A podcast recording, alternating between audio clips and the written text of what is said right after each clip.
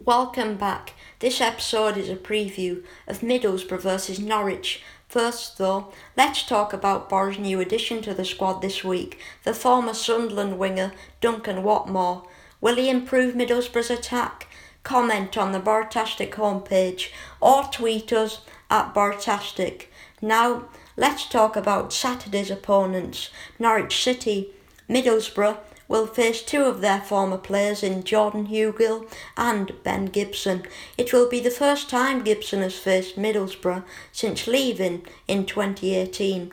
What to expect from the Canaries then? Well, it's not going to be easy. They currently have 21 points and have only lost 3 games so far this season in all competitions.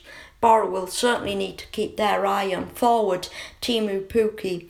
He has 4 goals to his name so far this season. Thanks for listening. Up the Boro!